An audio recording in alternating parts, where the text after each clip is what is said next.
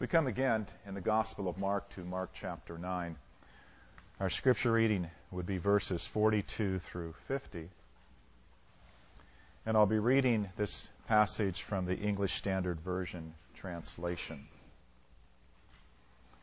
The Lord Jesus, in speaking to his disciples, said, Whoever causes one of these little ones who believes in me to sin, it would be better for him if a great millstone were hung around his neck and he were thrown into the sea. And if your hand causes you to sin, cut it off. It is better for you to enter life crippled than with two hands to go to hell, to the unquenchable fire. And if your foot causes you to sin, cut it off. It is better for you to enter life lame than with two feet to be thrown into hell. And if your eye causes you to sin, tear it out. It is better for you to enter the kingdom of God with one eye than with two eyes to be thrown into hell, where their worm does not die and the fire is not quenched. For everyone will be salted with fire. Salt is good. But if the salt has lost its saltiness, how will you make it salty again? Have salt in yourselves and be at peace with one another.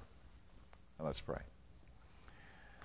Father, um, we have prayed uh, several times in this service. We've even prayed for the preaching of the word this morning. But again, we would ask that as to your scripture, uh, our understanding of it uh, rest upon uh, your delight in giving to us the illumination of your Holy Spirit. And that is what we would pray for. We know, Lord God, that as your Spirit has inspired this word, as Scripture is from you, that it is also your Spirit who works within our minds and hearts to understand it. But not only to understand your will and to understand your word, but to be moved in such a way that we would be pleased to follow you, to serve you, and you would enable us to bear fruit in every good work. This is what we would pray for this morning. Father, we desire that our lives would conform not to the patterns of this world, but would be transformed by the renewing of our minds and so we ask for the work of your Holy Spirit through the Scriptures to do this. Cleanse us, Lord, uh, with your word in every way. Uh, make us vessels that are fit for our Master's use. And we would ask that in our lives we might be salt and light to this generation in which we live. To your glory and in Jesus' name. Amen. Now, in this passage, uh, we return to one of the most solemn and somber sections in all of the book of Mark. Uh, it brings us to consider the reality of hell in order to measure the seriousness of sin. Uh, in his own remarks upon this passage, uh, the good bishop J.C. Ryle, uh, back in the 19th century, said, repeating what we mentioned last week, it is such a concise but wonderful quote. He says, It is not possible to say too much about Christ, but it is quite possible to say too little about hell. So, to avoid saying too little about hell, and to treat this passage according to its natural parts, last week we looked at verse 42, which is all about the reality of hell and the ruin of others, that is, the fact that we can actually participate in the spiritual ruin of others. This morning, verses 43 to 48, the reality of hell and the ruin of ourselves. And then next week, we'll look at the reality of hell and proper living as a Christian in the Christian life. Now, the context here, we must remember, is, is, is significant. Of course, the context is always significant but particularly to understand the application of this passage with respect to the disciples who were the audience and with respect to us. We have to remember who are the disciples and what is going on with them. Jesus is training them, Jesus is preparing them to be the foundations, to be the spiritual leaders, to be those who are going to uh, establish uh, the church of the new covenant. And it's going to be their responsibility uh, to guide and to guard all those who come to Christ. It's going to be their responsibility to fulfill the Great Commission in which Jesus said to them that they must teach everything which he had commanded to them. So, we find here Jesus then warning his disciples with respect to that responsibility, warning them, as it were, to keep a close watch over their own lives and really over their own doctrine. Because of their own capacity to stumble themselves and because of their own capacity to stumble others in terms of being leaders of the church. Now, in everything that's said here, we need to recognize there's also a proper application to us as believers today. And I would sum up that application and the main point of this passage in these words. Our need for Christ is directly proportional to the power of sin to separate us eternally from God. And therefore, we must find in the work of Christ the true deliverance from the path that would lead us to hell. I want us to think about that. Our need for Christ is directly proportional to the power of sin to separate us from God eternally. That is why we've got to find in the work of Christ, by faith in Him, the true deliverance that will deliver us from that path that leads to hell. Now, we can divide this passage, uh, verses 40, 43 to 48, into three particular points, three particular truths that we can find here. The first would be our capacity, our own innate capacity toward our own spiritual ruin. So we'll look at how Jesus teaches that. Secondly, how the very nature of spiritual ruination is measured by the existence and reality of hell. And then, thirdly, how in response to this there must be a radical repentance. There must be the response of a radical kind of repentance. So, in the first place, Jesus is pointing out the capacity we have within ourselves to bring spiritual ruin upon ourselves. And the way that he does this is to focus upon uh, common but very, very precious body parts. He focuses upon uh, the hand, the foot, uh, the eye. Uh, these things are most precious to us as human beings. None of us would want to be uh, losing the use of a hand, the foot, or an eye. But at the same time, uh, these are the things about us that can so easily cause us to stumble in a way that would bring about spiritual ruin. That's what Jesus is talking about here. In fact, the point is, it, that Jesus is emphasizing in what he has to say about cutting off the hand, cutting off the foot, and plucking out the eye is essentially this that it's far better to part with what is most precious to us than to possess it here and now, but then later, at death, to be cast into hell. That's the point that Jesus is saying. So these body parts represent what is most precious to us, with the idea that what is most precious to us can also be the stumbling block that sets us on the path to eternal separation from God in hell. The important thing is to see this that the hand, foot, and eye are not in and of themselves things that are sinful or wrong. But nevertheless, they can be the very causes of that stumbling and spiritual ruin in a person's life.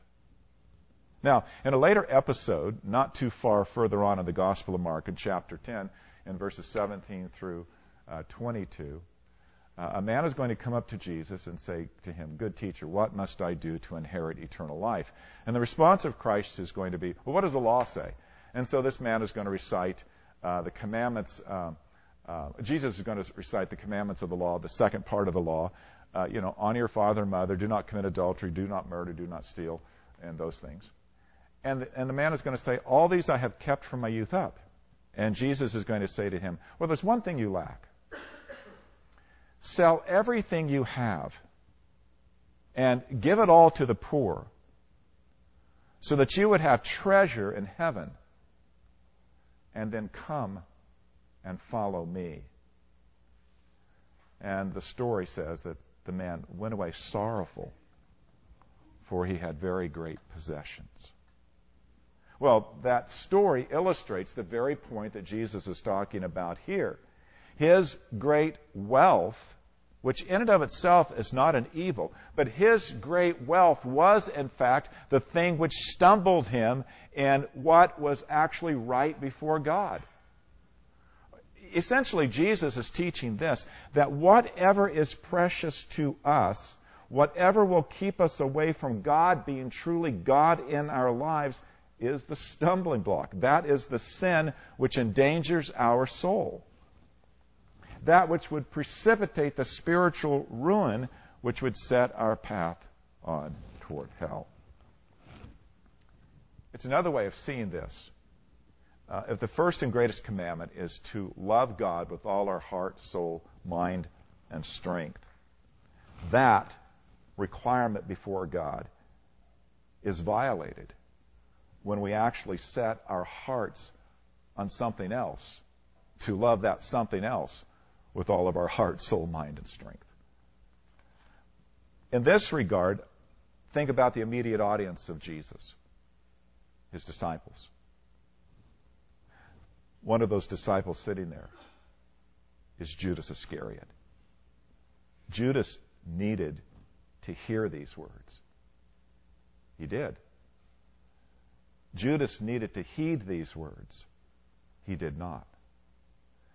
And in a few short months, he betrays the Lord Jesus for 30 pieces of silver. He illustrates this point that Jesus is making about our own innate capacity to bring spiritual ruin upon ourselves because something will be more precious to us than the Lord Jesus himself. Matthew Henry has a couple of memorable and practical comments, succinct, great comments on this passage. He says, Self must be denied that it may not be destroyed. Further, the idols that have been delectable must be cast away as detestable. So here is the truth about the fallen human condition. We have the innate capacity to bring spiritual ruin upon ourselves by putting things in this life, regarding things in this life as having a higher value, a more significant value, a, a value greater than that of prizing Jesus Christ above everything.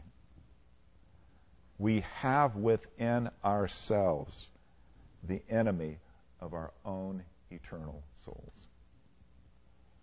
So Bishop Ryle says this There is a need for giving up anything which stands in the way of the salvation of our souls. When I describe this this morning, when I say this this morning, uh, it, it might sound like this is a message for unbelievers, for non believers, for people who have not come to Christ. But we know in the history of the church that there have been many, many who have professed Christ, to whom Jesus himself says he had to say on the last day, or will say on the last day, I never knew you.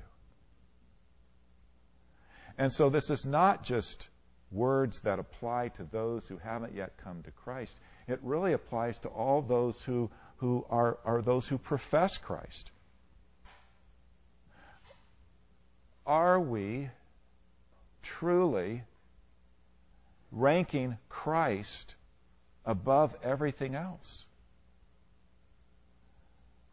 During this week, I was thinking about much about uh, Jeremiah and his times. And Jeremiah 17, verse 9,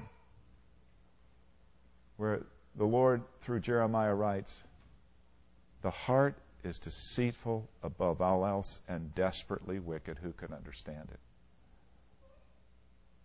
And, and, and woe unto us if we hear these words and automatically think, No problem. I've got Jesus. But the real issue here, the, the point that the Word of God must grip our hearts with, is one that we always have to deal with and fight with as Christians. Is Jesus Christ my true first love? And, and in the weakness of the flesh, I can never say yes. I have to say, Oh God. Oh God. Have mercy upon me. Because I need Jesus to be first and foremost in my heart and in my life. Now, the second truth that Jesus is going to teach here, um, so he's going to emphasize the first point even further with this, is that we should measure uh, the seriousness of the power of spiritual ruin within ourselves by remembering the reality of hell. Uh, in this sense, Jesus is presenting hell as the standard of that seriousness with which sin can cause us to stumble. If we value something more than God, it doesn't just mess up our lives. It doesn't just present a, a few uh, uh, stumbling blocks, a few small stumbling blocks, a few complications. I love that phrase when people say, Well, help me to understand this. And they say, It's complicated. Sin is not one of those things, it's just complicated. Sin is devastating. But notice what Jesus does here in his description of hell. He doesn't use a vanilla term. I will confess that I often use the vanilla term eternal condemnation, eternal separation from God. Those things are not untrue, but they're vanilla terms. Jesus doesn't call it that. He doesn't use words that might in any way soft pedal the nature of hell. Rather, he presents the hard truth without making it any softer. Again, this is because of the seriousness of stumbling is to be measured by the nature of hell. So Jesus tells us hell is a place of unquenchable fire, verse 43. It's the place where the worm does not die, the fire is not quenched, verse 48. This will be the outcome of treasuring something in this life more than treasuring Christ. This is what happens when we have something in our lives that is of greater importance than God Himself. At the same time, we, we recognize that, that, that the truth about hell, the reality of hell, this is a hard truth. It's a hard truth. It's hard to hear about uh, in his book, The Gagging of God, uh, the New Testament scholar D.A. Carson makes reference, reference to this subject as, quote, grisly, unquote. Um, then he goes on to write about the, the flood of, uh, of scholarship that's out there that tries to mute, that tries to, in some sense, make hell softer than it actually is down to downplay the nature. Now, downplaying the nature of hell is not a recent phenomena. It's not something of the 20th century. It's not something that we find only today. Again, the good Bishop J.C. Ryle had to address this in his day. Uh, preachers and theologians and, and common church people were avoiding Jesus' descriptions of hell. So Ryle says these are awful expressions. Now, the word awful in his sense was uh, arousing great awe, but also arousing great dread. He goes on to say, and this is significant there is no mercy in keeping back from men, to keeping back from men the subject of hell. Fearful and tremendous as it is, it ought to be pressed on. Excuse me. Reading somebody's writing that's of the 19th century, I sometimes don't get the cadence here correct. But it ought to be pressed on all as one of the great truths of Christianity. Our loving Savior speaks frequently of it. The Apostle John in the book of Revelation often describes it. The servants of God in these days must not be ashamed of confessing their belief in it. And, and ultimately, here is why we must not be ashamed of this hard truth. The language that Jesus uses to describe hell, the unquenchable fire, the outer darkness, the place of the worm that never dies. These are ways of expressing the truth that it is God's own wrath which brings the torments and painfulness of hell. The misery of hell is more than the mere absence of God's presence or the absence of God's blessing. The misery is that which Jesus died to save us from the wrath of God. The descriptions which Jesus uses are the ways of expressing the truth that it is God's wrath which brings the torments of hell. It, it isn't Satan inflicting pain. It's not a bunch of demons torturing people. It is God's own just and holy wrath against those who have not loved the truth, but have loved themselves more than God. Jesus died for that. To minimize hell is ever to minimize the work of Christ. To downplay hell is to downplay the seriousness of sin and to downplay how great the love of Christ is that he would bear that wrath in our place. So, the measurement of the seriousness of hell is this hard truth about hell. Did I say that correctly? To, to measure the seriousness of sin is this hard truth about hell. But then, thirdly, Jesus expresses that there must be a radical response to any stumbling block that could bring this ruin upon us. Jesus presents this radical response, this response of what we would call repentance, in this figurative language of you know cutting off uh, the hand, cutting off the foot, plucking out the eye. Uh, that that this not must be done in order to keep someone from stumbling. Now, uh, virtually all New Testament commentators have referred to this as radical amputation. Uh, so, New, New Testament Baptist scholar James Brooks, for instance, writes Whatever endangers spiritual life must be totally removed, even as a surgeon amputates a limb that endangers the life of the rest of the body. So, in the strongest possible language, Jesus is telling us that this is how we have to deal with anything in our lives which would ever bring about a spiritual ruin, anything that would, would come between us and God. There must be this radical separation.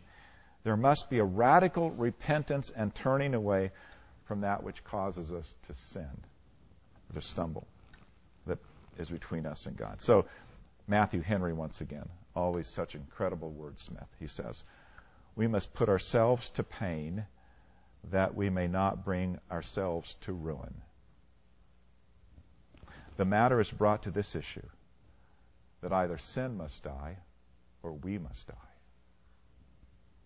Yet, there's a problem here as we listen to what Jesus is saying. It's entirely right that Jesus would call upon us to this radical repentance.